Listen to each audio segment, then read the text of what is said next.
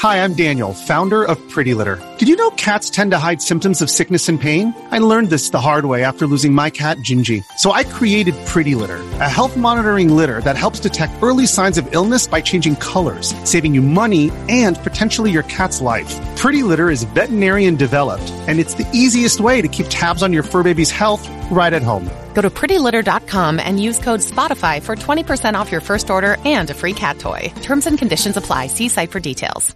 Hey everybody, it's Lon Seidman. It's time once again for your weekly wrap up, and we are going to talk this week about the NVIDIA GeForce Now service and the fact that Activision and Blizzard pulled their games out of that service just a day or two after it launched. It's a very interesting topic because it looks at the relationships of companies, but it also involves our rights as consumers when we purchase licenses to digital content. Lots to talk about here, so let's get to it.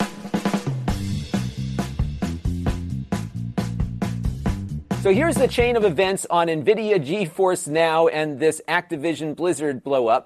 Uh, we posted our video last week, and about an hour or two later, we got word from uh, Russ Wilgus here, along with other viewers, that Activision and Blizzard games, which were working when I shot the video, were no longer available on the service. Now, the way this service works is very different than other game services out there because you don't buy the games from NVIDIA.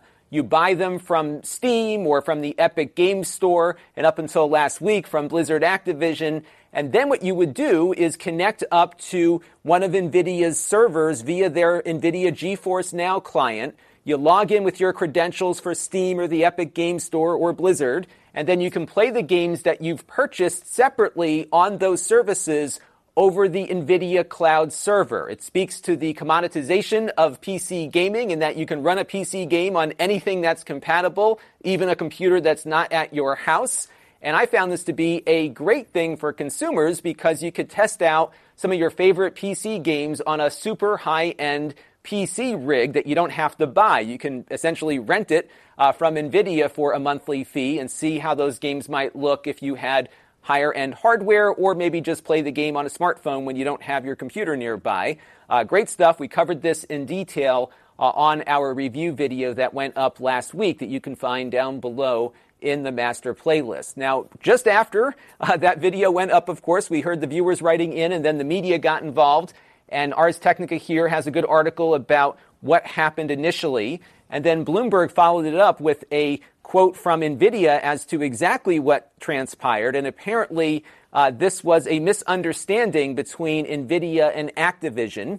apparently, Activision had granted them a short term license for the beta period, but when the service went live, Activision said, hey, we didn't agree to that and demanded that NVIDIA pull the games off of the service. Now, remember, uh, these games aren't something that you will run by purchasing from NVIDIA. These were games that you would access with your license when you connected to the NVIDIA server. But nonetheless, Activision said, hey, even if they bought the game from us, they're not playing it through your servers and it's out of here.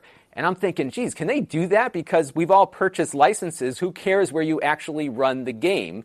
Well, as it turns out, if you dive into the uh, Blizzard end user license agreement, they have language in here specifically forbidding anyone from playing the game over a cloud server. In fact, they've got a long list of things that you can't do with the license that you're buying from them to play digital content. So let's take a look at the language. This, by the way, is item five on a long list of things that you, the player, can't do with their games. And I know nobody ever reads these things, but this is what you are agreeing to even when you don't read it. If you click I accept, that's it. You are now bound by all of this.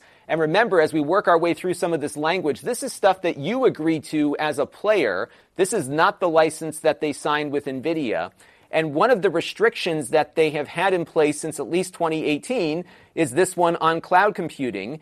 And they define this as using the platform, including a game, in connection with any unauthorized third party, quote unquote, cloud computing services, quote unquote, cloud gaming services, or any software or service designed to enable the unauthorized streaming or transmission of game content from a third party server to any device. And this is kind of unique, at least amongst some of the EULAs that I've looked at over the last couple of days. They very specifically uh, do not allow you to run these games on cloud services that they haven't authorized. So clearly there was an agreement with NVIDIA to authorize this use for a short period of time, which they've now revoked. So now NVIDIA is no longer authorized. And it looks like NVIDIA was doing this to uh, appease Blizzard and Activision. But if you are streaming their games from somebody else's cloud server, and it's not authorized, you are liable here and you could lose your license to play the game. In other words, they could shut you off of the platform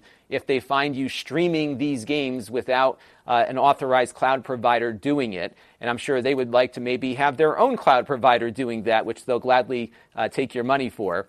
Uh, some other things of note here on the list of restrictions. They also don't allow for esports. Uh, so if you are having a group competition that's sponsored, promoted, or facilitated by any commercial or nonprofit entity without obtaining authorization from Blizzard, you are also violating the license. So if you've got an esports club at school, you better get yourself authorized because you could be putting your uh, license at risk here by conducting esports competitions, even doing something locally. I haven't heard of them enforcing any of this stuff, but it's in there and you agree to it uh, when you buy the game. Now, if you happen to violate the agreement by doing something that they don't authorize you to do, uh, they can essentially terminate the agreement, which means if you bought the game, uh, you will no longer be able to play the game because they're going to kick you off the platform and revoke your license, and you likely will not get a refund for it. We see this happening all the time with people who cheat on the online games, which I do think is a justifiable uh, kind of thing to do. But for some of these things that you may not be aware of, you could also find yourself in the same boat as someone who's doing uh, a more egregious act. So just keep these things in mind when you are playing Blizzard games online, and you might want to take a look at this license just to make sure uh, you are fully compliant. Here's what I got a kick out of, though, and this is something that is across the entire industry, not just with Blizzard and Activision.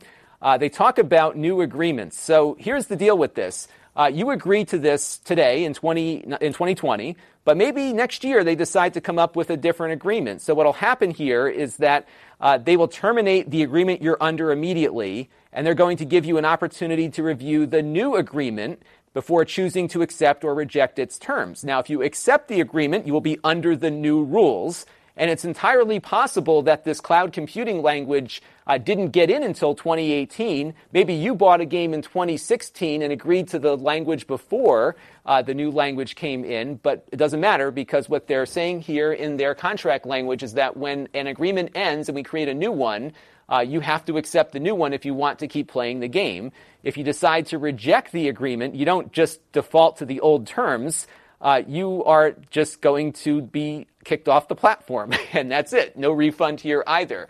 Uh, what's interesting, though, is in the language, they do have a carve out for physical media. So they do permit you to sell the physical media again if you want uh, provided you uh, delete all local copies of it. But that's kind of a first sale doctrine thing that you should be allowed to do anyhow. But all in, really interesting stuff here. Now, I know you might be thinking, well, I don't like any of this stuff. I don't like the fact that they can change this agreement anytime you want. We're going to sue them and do a class action thing and make sure that we can play the game that we paid for wherever we want. Well, good luck with that because the other thing that you agree to in their license terms is that any dispute with the company uh, will be handled through binding arbitration, which means you don't go to court. I was watching uh, Leonard French's channel. He's the, uh, the your favorite copyright attorney guy, and he was talking about a recent arbitration with DoorDash, which is a delivery service that had a similar clause. And he mentioned that in his experience as an attorney, uh, almost all the time, these binding arbitration cases are not even handled with a hearing. You go and submit stuff via email, and the arbiters just try to figure out everything and make a judgment at the end of the day. So you don't even have a day in court here uh, with this binding arbitration. And there's also clauses that prevent class action suits as well. So every member who has an issue has to file their own claim against the company. And that could be, of course, a burden that a lot of gamers are not going to want to do. So I think, again, your rights are really limited here. Now, I did step through a few other EULAs and user license agreements to see what the state of the industry was. Uh, so Take Two here has similar language in their license.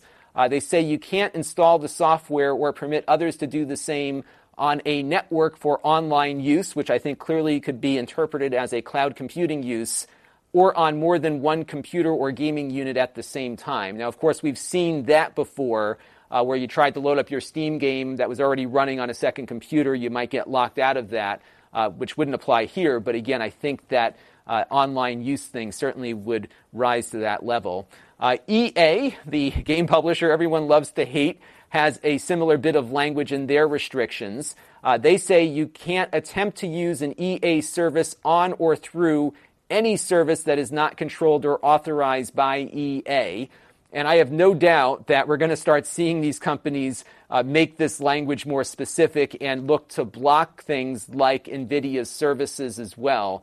And I hope what happens after all of this is that the companies that are thinking about doing this don't, especially because this is not like NVIDIA getting a free ride off of these games. These are games that people rightfully purchase licenses for and are choosing to run it on a server that they're renting in a cloud uh, rack uh, versus something they might be running at home. But nonetheless, I think we're going to see a lot more industry tension here rolling forward. And the way that NVIDIA has decided to approach playing games through their streaming service is novel and unique. Uh, but unfortunately, anything new and different is going to raise the hackles of the, uh, the incumbency in uh, trying to make things right for consumers. So I want to know what you all think about this because I've just been fascinated kind of going through all of these EULAs here.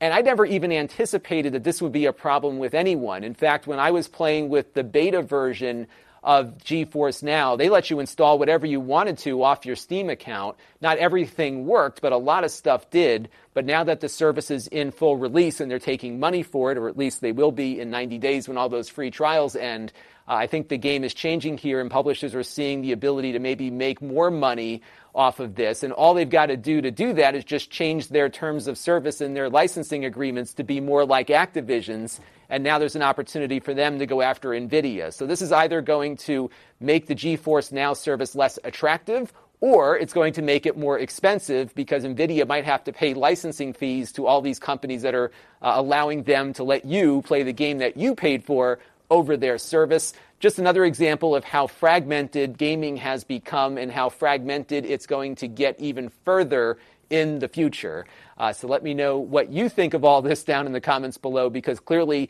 NVIDIA has opened up a whole new can of worms here, and I'm hoping that the game companies will give us gamers some leeway in letting us play the games the way we want, especially after we paid full price for those games. By the way, if you're playing a Steam game, it doesn't mean that this won't happen to individual Steam games either, because you agree to the Steam license, first of all, but each game has its own license that you're purchasing, and each company that publishes those games has different rules. So you may want to go in and just take a look at some of your EULAs too. Let me know what you find down in that comment stream as well. Now, I do want to take a minute and thank our newest supporters here on the channel. They include Brendan McCleary, who contributed via Patreon, along with Andreas Lamaka, No Need, and D. Nolte. Uh, the last three contributed via the YouTube membership program.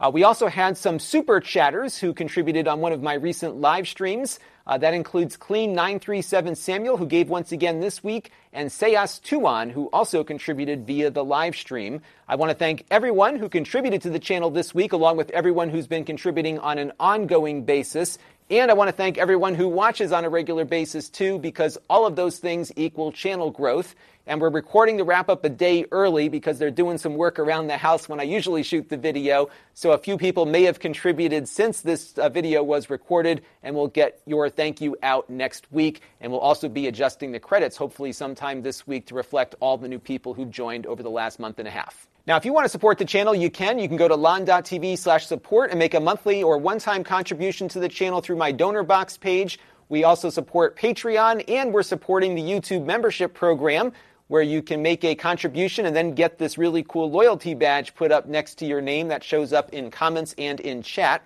So let's take a look now at the week in review. On the live streams, we did a stream about the Muse S brain scanner. Uh, this is a rather unique device, to say the least. It straps around your head like a sweatband, and it can, they say, uh, read your brain waves and help you meditate better. I don't know if it works or not. You can watch the stream and make the judgment for yourself. But uh, yeah, it's 350 bucks, and I don't think it was quite worth the uh, price there. Uh, we also took a quick look during that video at the uh, Mevo Start streaming camera, which, by the way, we also unboxed on the Extras channel.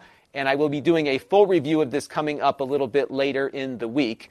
On the main channel, we looked at the Motorola One Action smartphone. It's a low cost Android phone that has a wide angle video camera. It's got some decent stabilization on that camera, too. Uh, we also looked at, of course, the GeForce Now service, which we've been talking about in the wrap up this week. And then I also did a follow up video on the Mister. And some of you may have caught this live stream as we were doing it because I got a case for my Mister along with a USB hub, and I had to take the whole thing apart and I thought it might be fun to see what you can run on the DE10 Nano board that is the first component of any Mister installation. You can get those on Amazon. Uh, they're readily available. And if you are waiting on other parts of your Mister stack to come in, uh, there's a lot of stuff you can do right out of the gate. Uh, to play around with Mister, and I show you some of the things that work on it. And a lot of folks in the Mister community were enjoying that video. Now, coming up this week, I've got a couple of fun things planned. Uh, the first, of course, is that Mevo camera review. We already shot it. We're just getting a few extra pieces of footage done for that in the next day or two.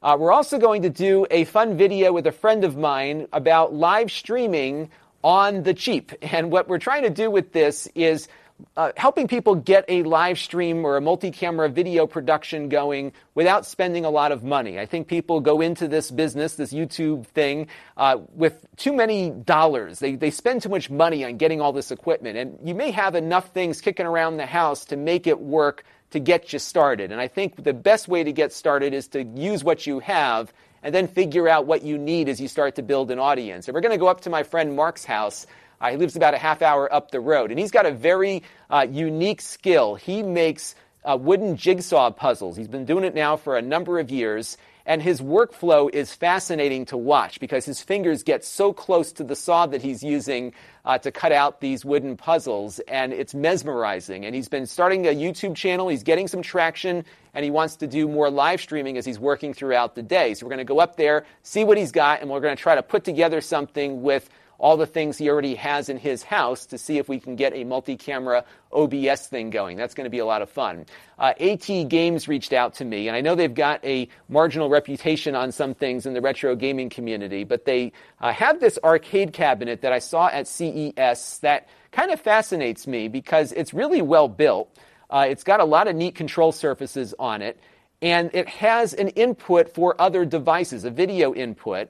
And I was wondering, would it work with my Mister? And what do you know? They reached out to me asking if I would demonstrate this with the Mister. They've added some features to their controller to allow it to connect to other devices, which it wasn't doing a few weeks ago. So I'm going to go up and try this this afternoon. And if I'm able to get things to work, uh, we'll have a video about integrating the Mister uh, with your arcade cabinet here. I think that might be a killer combo.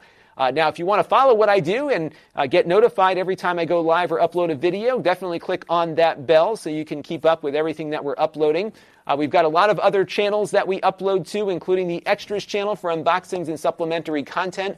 This show is uploaded in audio format on my podcast feed a couple of days after it shows up on YouTube. We have the Snippets channel for uh, search friendly snippets of some of the videos I've produced. Uh, we have the live streams, which you can find at that link. It's an archive of my uh, live streams that I've done here on the main channel. Those often don't get pushed out to subscribers, so uh, these are a bunch of unlisted videos that you can play. We've got tens of hours of content there. And then we've got my Amazon shop where we are uh, starting to build out a content presence there, and you can follow me there too. Now, if you want to engage with the channel, we have my email list at lon.tv slash email. We're very infrequent about that, but we'll notify you of special events coming up.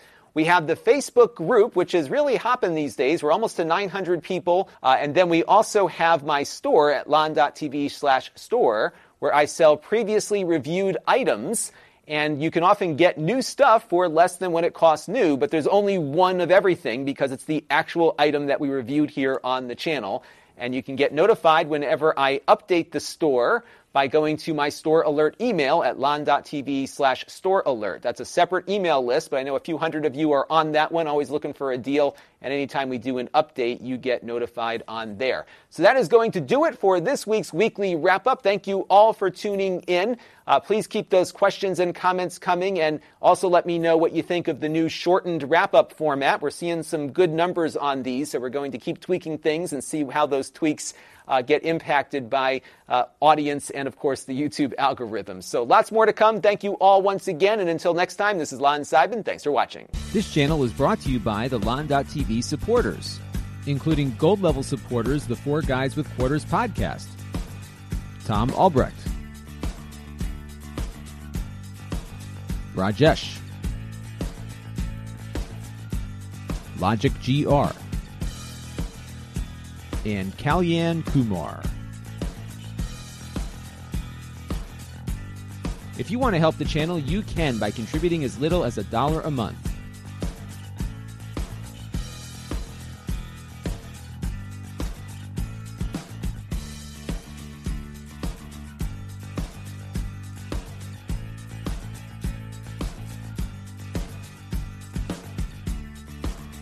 Head over to lon.tv slash support to learn more.